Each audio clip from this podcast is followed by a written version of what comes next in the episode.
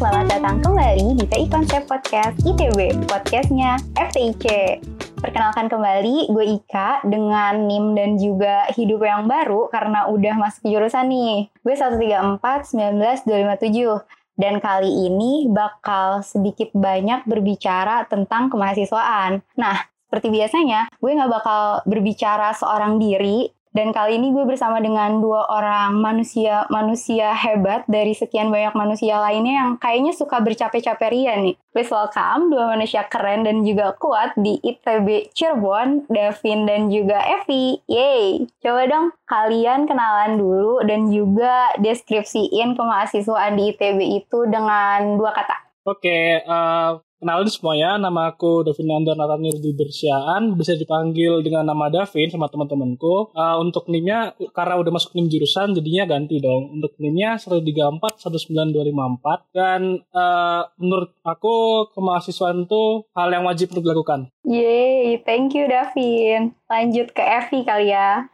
Oke, okay. halo semuanya. Kenalin, nama aku Evi Apriliani. NIM-nya sama nih udah dapat NIM jurusan, yaitu 134 19 267 dan aku NIM terakhir gitu. Aku pengen bilang kalau kemahasiswaan itu adalah mengembangkan diri. Yeay, keren banget. Nah, kayak yang udah kalian deskripsiin tadi dalam dua kata, boleh nggak tuh dikasih tahu ke kita-kita para pendengar dengan lebih jelas buat para maba-maba terkait dengan apa sih kemahasiswaan itu menurut kalian? Oke, okay. kalau misalkan menurutku sendiri kan uh, secara harfiah artinya kemahasiswaan itu kan kita sebagai mahasiswa itu uh, aktif dalam melakukan kegiatan-kegiatan yang dapat mendukung potensi, posisi, dan peran kita juga kan. Dan menurutku sendiri, kemahasiswaan itu merupakan uh, wadah untuk kita bisa mengeksplor soft skills maupun hard skills yang tidak kita dapatkan dari akademik. Thank you Davin. Sekarang Evi deh.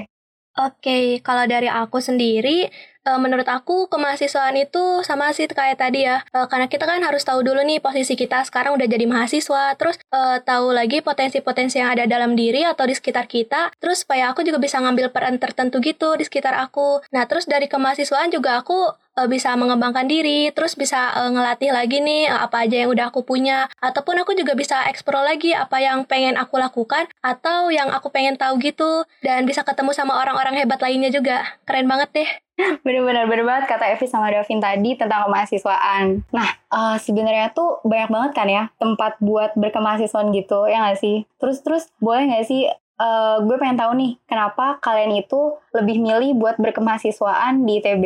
Kenapa milih lebih buat aktif di ITB gitu? Dari Evi dulu mungkin ya. Dari aku nih, uh, jadi aku mau sedikit cerita nih. Dulu waktu aku SMA tuh aku orangnya pasif gitu, nggak terlalu aktif dan uh, aku ikut uh, itu kan uh, ada satu eskul yang aku ikutin dan itu tuh kayak kurang maksimal gitu karena uh, dulu dari izin orang tua, terus dari jarak rumah ke sekolah, terus dari diri aku juga kayak pemalu banget gitu dan dari SMA tuh kayak ngerasanya kurang gitu. Makanya pas uh, waktu di kuliah aku pengen lebih memaksimalkan gitu sih. Yeay, sama banget sih. Ika juga ngerasain yang kayak Evi rasain gitu. Kalau dari Davin sendiri, kenapa, Vin? Hmm, jujur sebenarnya kurang lebih sama kayak Evi. Jadi dulu waktu SMA tuh sebenarnya aku tergolong ma uh, siswa yang aktif. Tapi aku cenderung aktif itu karena antara mengikuti teman atau mengikuti tren yang sedang asik. Misalkan sporteran, kalau misalnya kalau ada kegiatan yang menurutku atau event asik yang harus jadi event organizer ya aku ikut aja, aku mau aja. Dan pada saat aku masuk di ITB waktu semester 1, aku tuh sadar uh, bahwa terkadang uh, kegiatan yang dulu aku ikutin di SMA itu nggak selalu benefitnya itu bakal kerasa kalau misalkan nanti udah terjun ke dunia kerja.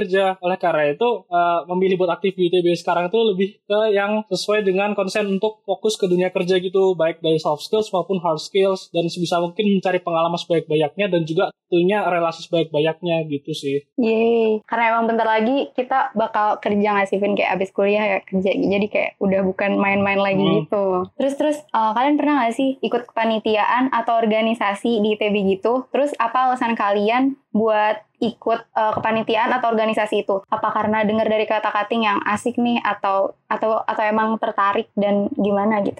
Dari aku sendiri ya. Uh, jadi waktu TPB itu aku pernah ikut beberapa itu ya ber, beberapa kepanitiaan sama organisasi. Nah, di antaranya itu ada Olimpiade Jatinangor, terus Jatinangor Festival, terus dari aku masuk ITB uh, pernah ikut juga P3RI, terus Wispril, Wisjul gitu ya. Pernah ikut terus yang terakhir tuh kemarin OSKM. Nah, kenapa sih alasannya aku uh, ikut kepanitiaan gitu kan? Karena uh, yang pertama itu minat aku gitu sih yang pertama dilihat dulu kan. Aku pengennya uh, kayak mencemplungkan diri di mana gitu. Terus uh, dilihat juga kebermanfaatannya. Kalau misalnya aku ikut ini tuh uh, apa aja yang bakal aku dapat, terus uh, impact apa juga yang bakal aku dapat ke ranah luarnya gitu. Nah, terus kalau misalnya dari UKM sendiri, kemarin itu aku ikut uh, dari itu ya kemahasiswaan di luar itu ada KMNU, terus kalau di dalamnya itu aku ikut URI sama ikut Kawai yang dari uh, kemahasiswaan Cirebon gitu. Yeay, keren banget Evi, banyak banget. Kalau lo gimana Vin? Apa aja dan boleh nggak sih kan tadi lo bilang kayak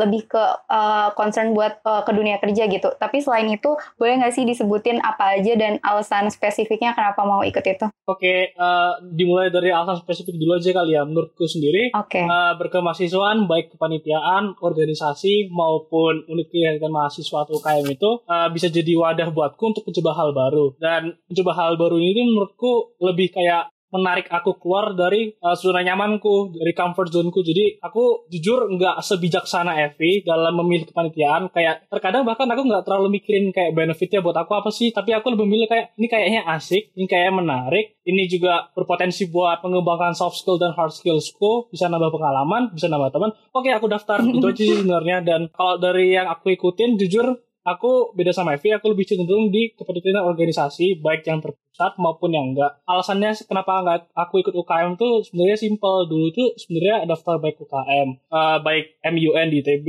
terus juga ada KSEP atau kelompok studi ekonomi dan pasar modal, dan masih ada banyak lagi UKM yang sebenarnya aku coba buat ikutin dan uh, hasilnya itu gagal lantik. Oleh karena gagal lantik, jadi mau gak mau harus stop. Terus buat yang aku tekuni setidaknya selama TBB itu ada menjadi staff divisi eksternal untuk student Axios, kemudian menjadi volunteer buat NYSRA atau National Youth Summit for Renewable Energy, itu divisi liaison officer atau pendamping peserta. Kemudian juga menjadi mentee dari First Project yang ada di Bandung buat batch 2019. Kemudian buat kepanitiaan terpusat tuh waktu itu cuma daftar tiga, yakni jadi staff relasi unit untuk pemilu raya KMITW 2019, di mana yang menang Kanada, seperti kita tahu kemudian jadi staff relasi untuk ITB InMove 2019 di mana ITB InMove ini lebih ke event yang terkait dengan Pekan Kreativitas Mahasiswa atau PKM dan yang terakhir tuh menjadi staff buat dokumentasi dari Olimpiade dari Nangor 2019.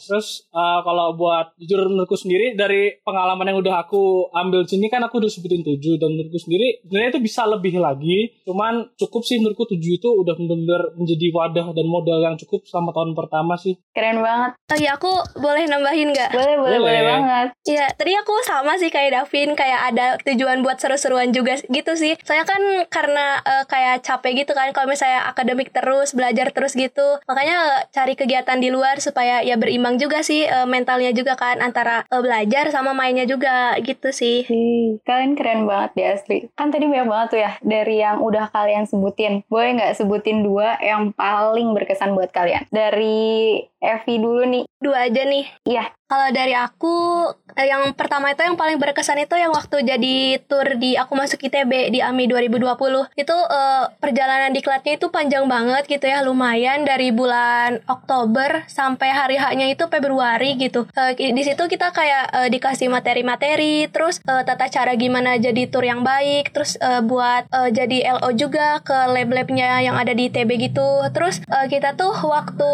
uh, pas mau lantik itu uh, sempat sempat dibatalin gitu lantiknya. Dan uh, pas itu udah malam banget kan ternyata batal lantik terus kita pulang kan pulang ke Nangor gitu udah malam banget. Dan uh, dikasih jeda waktu dua hari buat kayak uh, ngapal-ngapalin lagi materinya. Terus kata katanya supaya kita tuh kayak pantas gitu buat nge ngemban uh, tugas dari tour guide ini. Pas malam hari haknya nih padahal besok tuh kita udah hari haknya gitu. Malamnya itu kita lantik dan itu bener-bener sampai tengah malam sampai hampir setengah satu gitu udah diusir-usir sama satpam gitu kan. Terus um, pas hari hanya jadinya malah uh, malah ngantuk gitu anak-anaknya dan tapi tetap seru banget gitu. Kita uh, bisa sambil nikmatin acara ITBD-nya juga terus bisa berkontribusi langsung di lapangannya juga gitu. Kalau yang kedua yang berkesan itu uh, yang waktu ojan sih itu kan uh, aku kan gimana ya uh, jadi intra kampus kan waktu ojan itu. Terus uh, aku tuh belum bisa gimana sih ketemu langsung gitu sama yang aku LO-in kan dulu aku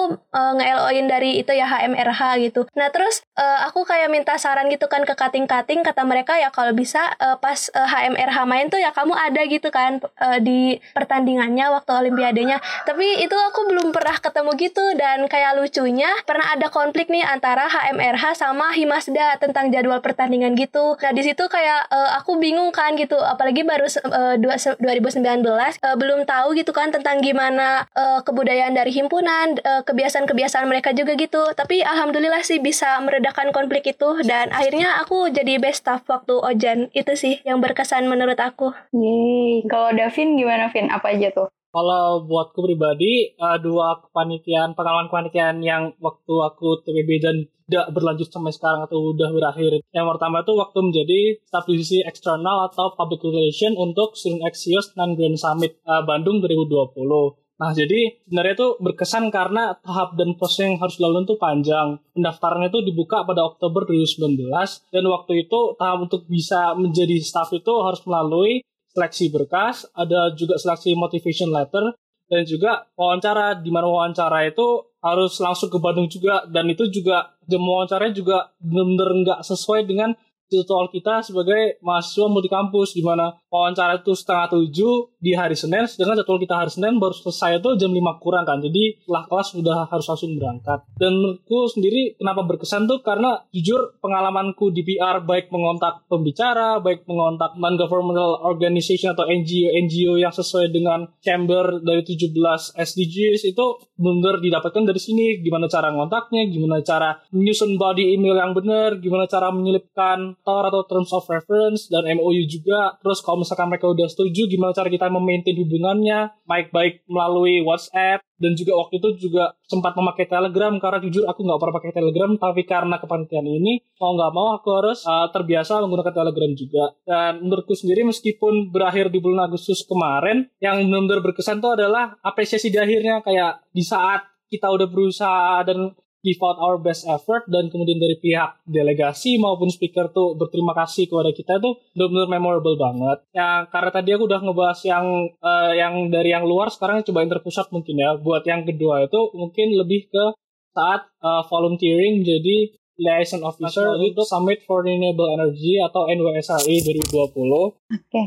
Uh, kebetulan acaranya juga berlangsung main event itu Agustus. Jadi singkat cerita, uh, kita itu jadi LO itu seleksinya nggak lama sebenarnya. Waktu waktu Maret seleksinya cuma berdasarkan dari Google Form dan juga Motlet doang tanpa wawancara. Nah, masalahnya itu waktu keberjalanannya kebetulan karena adanya pandemi, mau nggak mau eventnya itu harus dilaksanakan secara online kan. Dan aku ngehandle-nya itu di bagian yang paper competition di mana paper competition tuh cuma satu peserta doang buat satu paper dan dapatnya juga anak UI aku lupa jurusannya apa tapi yang jelas dia anak FE terus uh, waktu itu tuh pernah hari itu lagi ada technical meeting.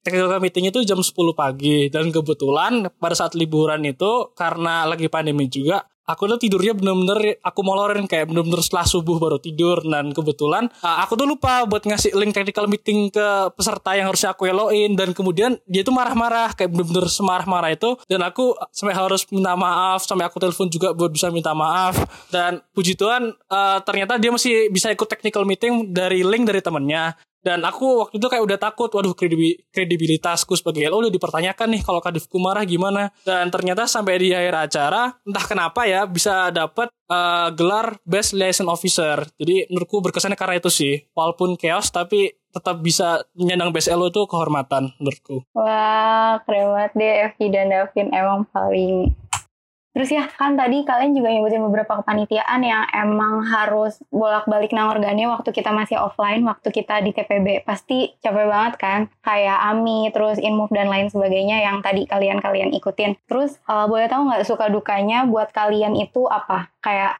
ketika kita harus bolak-balik dan effort lebih dari Nangor ke Gane. Dari Davin dulu deh.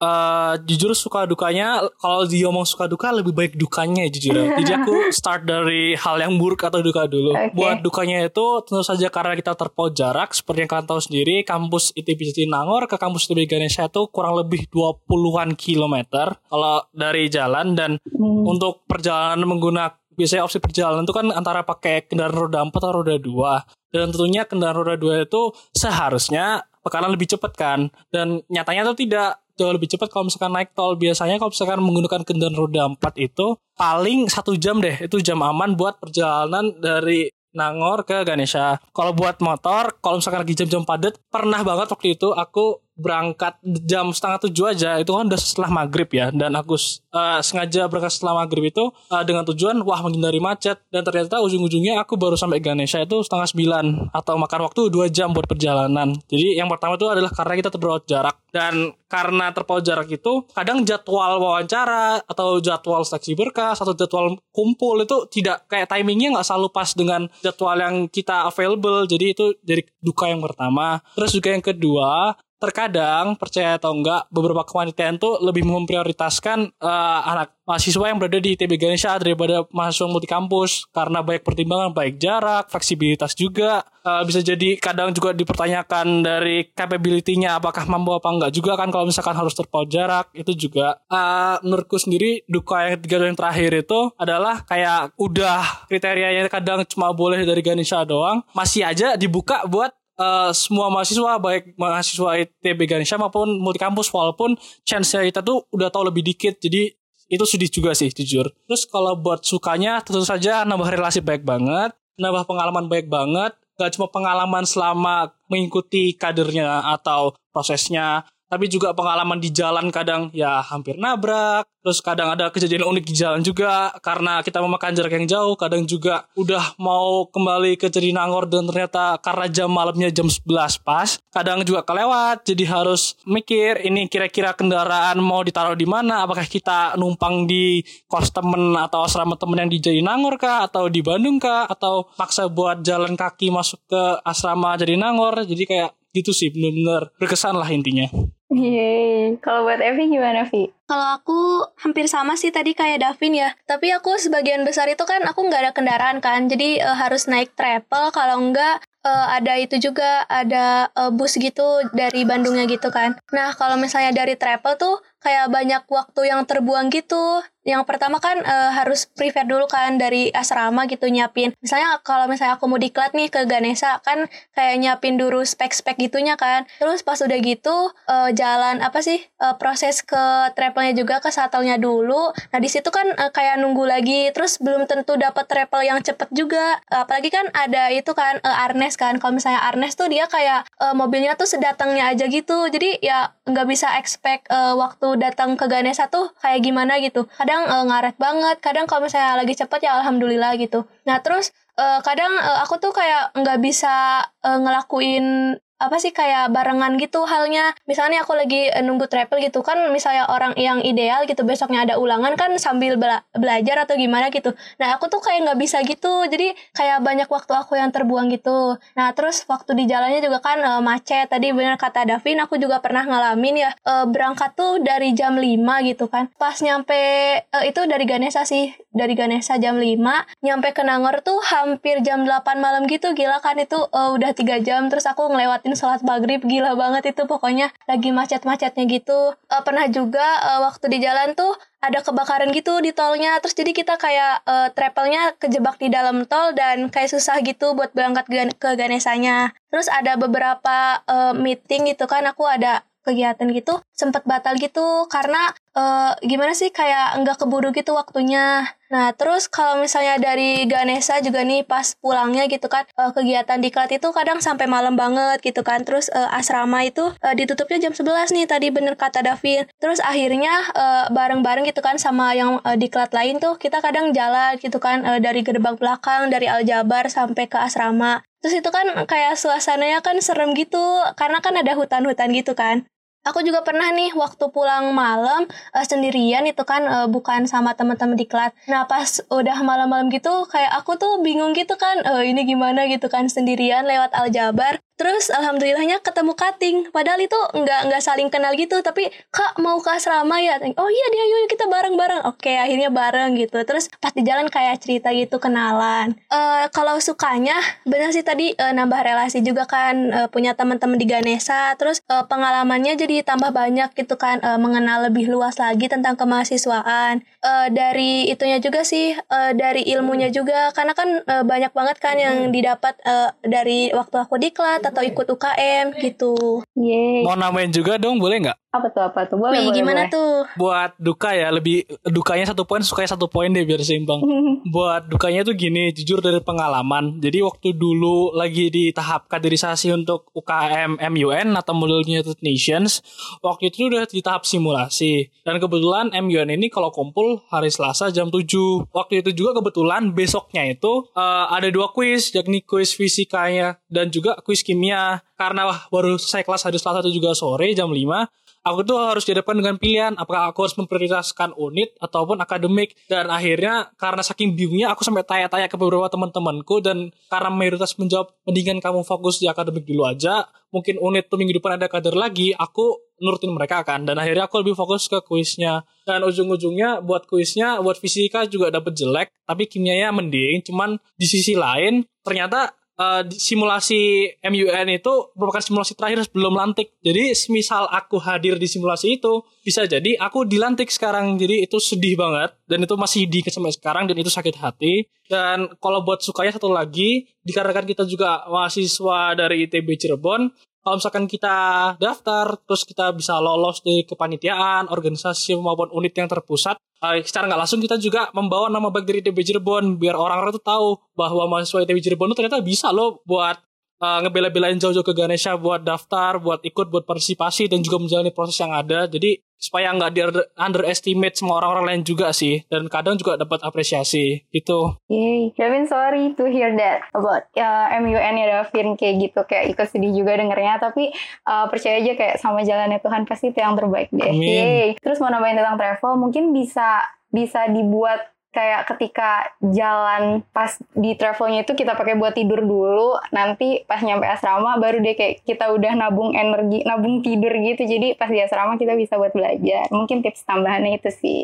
Iya bener banget, aku bener. juga pernah kok kayak gitu. Oke, ngomong-ngomong tadi kan uh, Davin sempat bilang kayak kita dalam tanda kutip di underestimate sama beberapa uh, apa sih kayak ketika daftar uh, sesuatu atau organisasi gitu karena kita emang uh, ter, apa ya terkait masalah jarak gitu. Tapi ada nggak sih pengalaman dari kalian yang malah uh, kita tuh dimudahkan gitu dalam perizinannya karena kita dari kampus Jatinangor. Kalau Evi ada nggak Vi pengalaman kayak gitu? Aku ada sih eh, waktu aku jadi yang diklatur itu kan. Kita kan eh, kayak takut gitu itu pertama kali diklat dan eh, ada satu teman kita tuh yang panik gitu nanti gimana? gitu kan ger- gerbangnya ditutup dan kita nggak bisa lewat gitu kan. Itu belum tahu ada jalan di Aljabar. Nah terus kata dia ya udah yuk kita eh, izin aja pulang duluan gitu. Ternyata eh, dari anak Ganesha tuh malah nyemangatin gitu pas kita izin pulang duluan. Dan kayak eh, gimana sih seru aja gitu sih. Dan pas kita ke Ganesha juga kayak mereka tuh menyambut gitu, "Woi, kok kamu, kamu ada di Ganesha gitu? Eh, ngapain ada di sini gitu kan?" Jadi eh, bisa ketemu-ketemu temen gitu. Eh, aku juga pernah nih waktu itu ya pas lagi di Ganesha itu kayak orang-orang tuh lebih respect gitu kalau misalnya ketemu kita. Kalau dari Davin ada nggak Vin?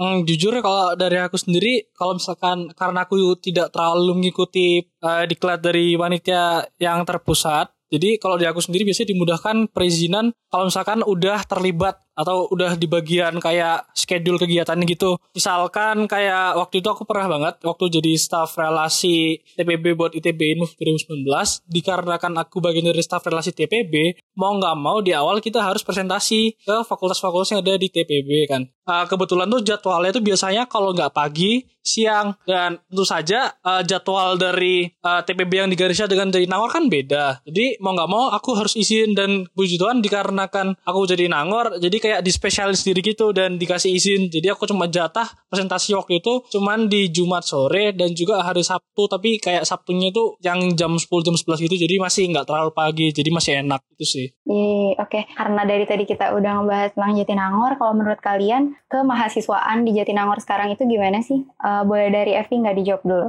Kalau dari aku, kemasa kemahasiswaan di Jatinangor itu udah lumayan hidup sih ya. Jadi dari kabinet kemarin juga kayak udah diusahain gitu kan, adanya kolaborasi antar lembaga yang ada di Nangor. Terus kayak kita juga udah mulai ngadain kegiatan-kegiatan mandiri gitu, uh, uh, daripada kita harus ke Ganesa gitu kan. Contohnya yang kemarin tuh kan ada Ojan, terus dari uh, unitnya itu ada uh, Jatinangor Festival, terus dari LSS juga udah ngadain kegiatan gitu uh, di Nangor. Terus pernah uh, kalau misalnya ada latihan latihan-latihan gitu juga unit Ganesa yang uh, ada cabang di Nangor tuh kadang mereka uh, latihannya bareng gitu di Nangor. Dari kegiatan-kegiatan himpunannya juga uh, aku kadang ngeliat gitu kalau misalnya lewat sekre tuh kayak mereka lagi ngumpul-ngumpul atau lagi uh, ngadain kegiatan bareng gitu. Dan itu seru sih kayak ngelihatnya uh, Nangor tuh sebenarnya nggak sepi loh, cuman mungkin karena masih terkotak-kotak gitu jadi belum ada kolaborasi antar semua lembaganya gitu sih. Oke, kalau menurut Davin gimana, Vin? Uh, jujur kalau menurutku sendiri kurang lebih sama kayak Evi dan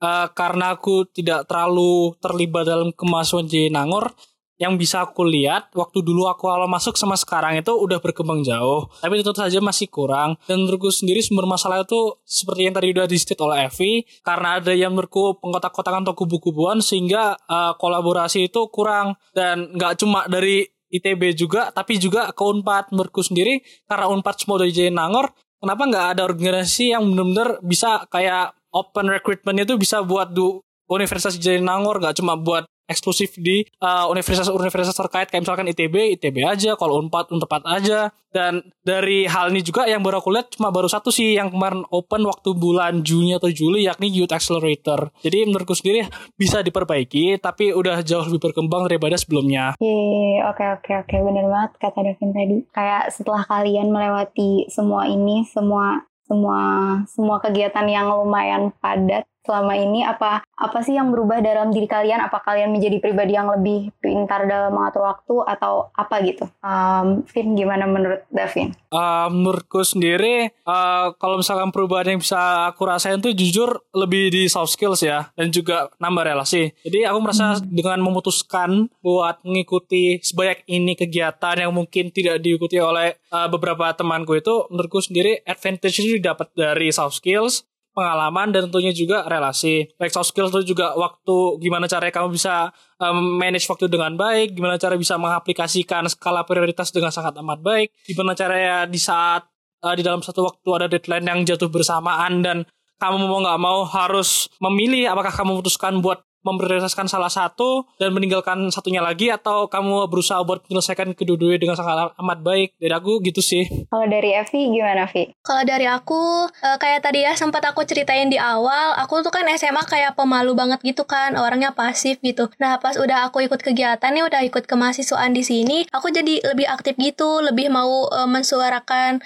aspirasi aku. Terus uh, aku juga kayak lebih introvert aku lebih berkurang gitu. Pas kemarin juga tes MBTI itu uh, apa sih introvertnya tuh masih bisa diimbangin gitu sama extrovertnya terus uh, kalau misalnya juga pas ikut kegiatan kan jadi nambah-nambah ilmu, terus nambah-nambah pengalaman. Dari relasi juga kan jadi banyak teman. Kalau misalnya mau ada uh, kegiatan ataupun apa pun tuh bisa ngajak teman lagi gitu, bisa tahu-tahu kegiatan yang lainnya juga. Terus uh, dari situ juga aku kayak komunikasi aku tuh lebih baik gitu sih dari dulu daripada yang dulu. Soalnya dulu tuh uh, emang aku sepasif itu gitu loh. Padahal aku tuh waktu SMA diamanahin gitu kan jadi uh, ketua rohis putrinya. Tapi ya aku kayak nggak nggak yakin sama uh, apa yang aku punya gitu sama potensi aku makanya kurang amanah gitu. Nah pas di sini tuh uh, aku kayak pengen pertobatan gitu sih waktu dari SMA. Jadi diri aku sekarang aku rasa udah lebih baik gitu sih. Iya, yeah, berarti emang bermanfaat. Ika mau nambahin dikit boleh nggak? Uh, boleh boleh boleh Davin. Uh, thank you banget dari Evi juga ngingetin. Jadi kalau dari hasil MBTI ku sendiri, aku itu